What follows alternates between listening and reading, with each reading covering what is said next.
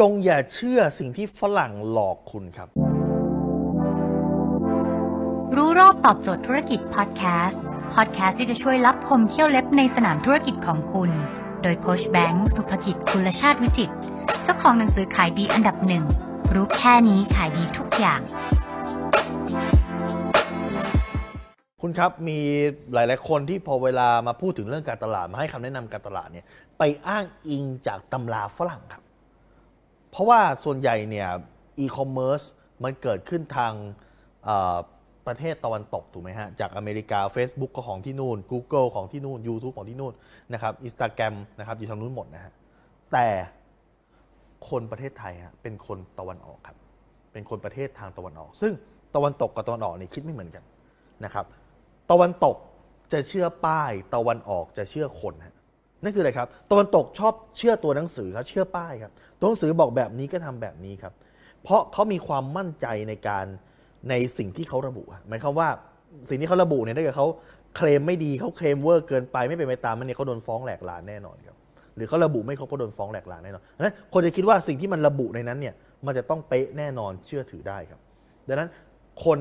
ตะวันตกจึงเชื่อแค่ป้าย เขาอ่านดูในอเมซอนเขาอ่านดูในเว็บ เขาชอบใจเขาคลิกเข้าตะกร้า แล้วเขาตัดบัตรเครดิตซื้อได้เลยครับ ในขณะที่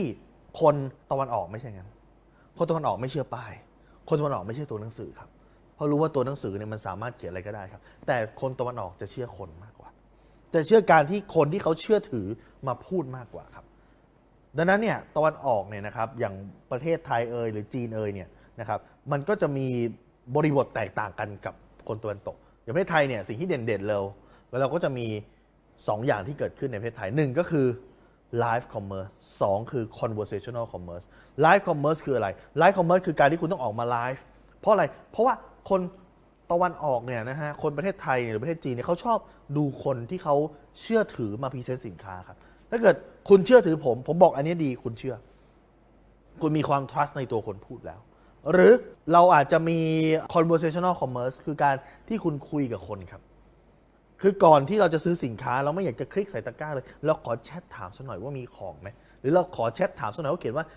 399 เราอาจจะแชทถามว่า 399 บาท ใช่ไหมคะ เพื่อให้เขาตอบกลับมาครับ เพราะอะไร เพราะเรารู้สึกความสบายใจมากกว่าในการพูดคุยกับคนครับ ซึ่งสิ่งเหล่านี้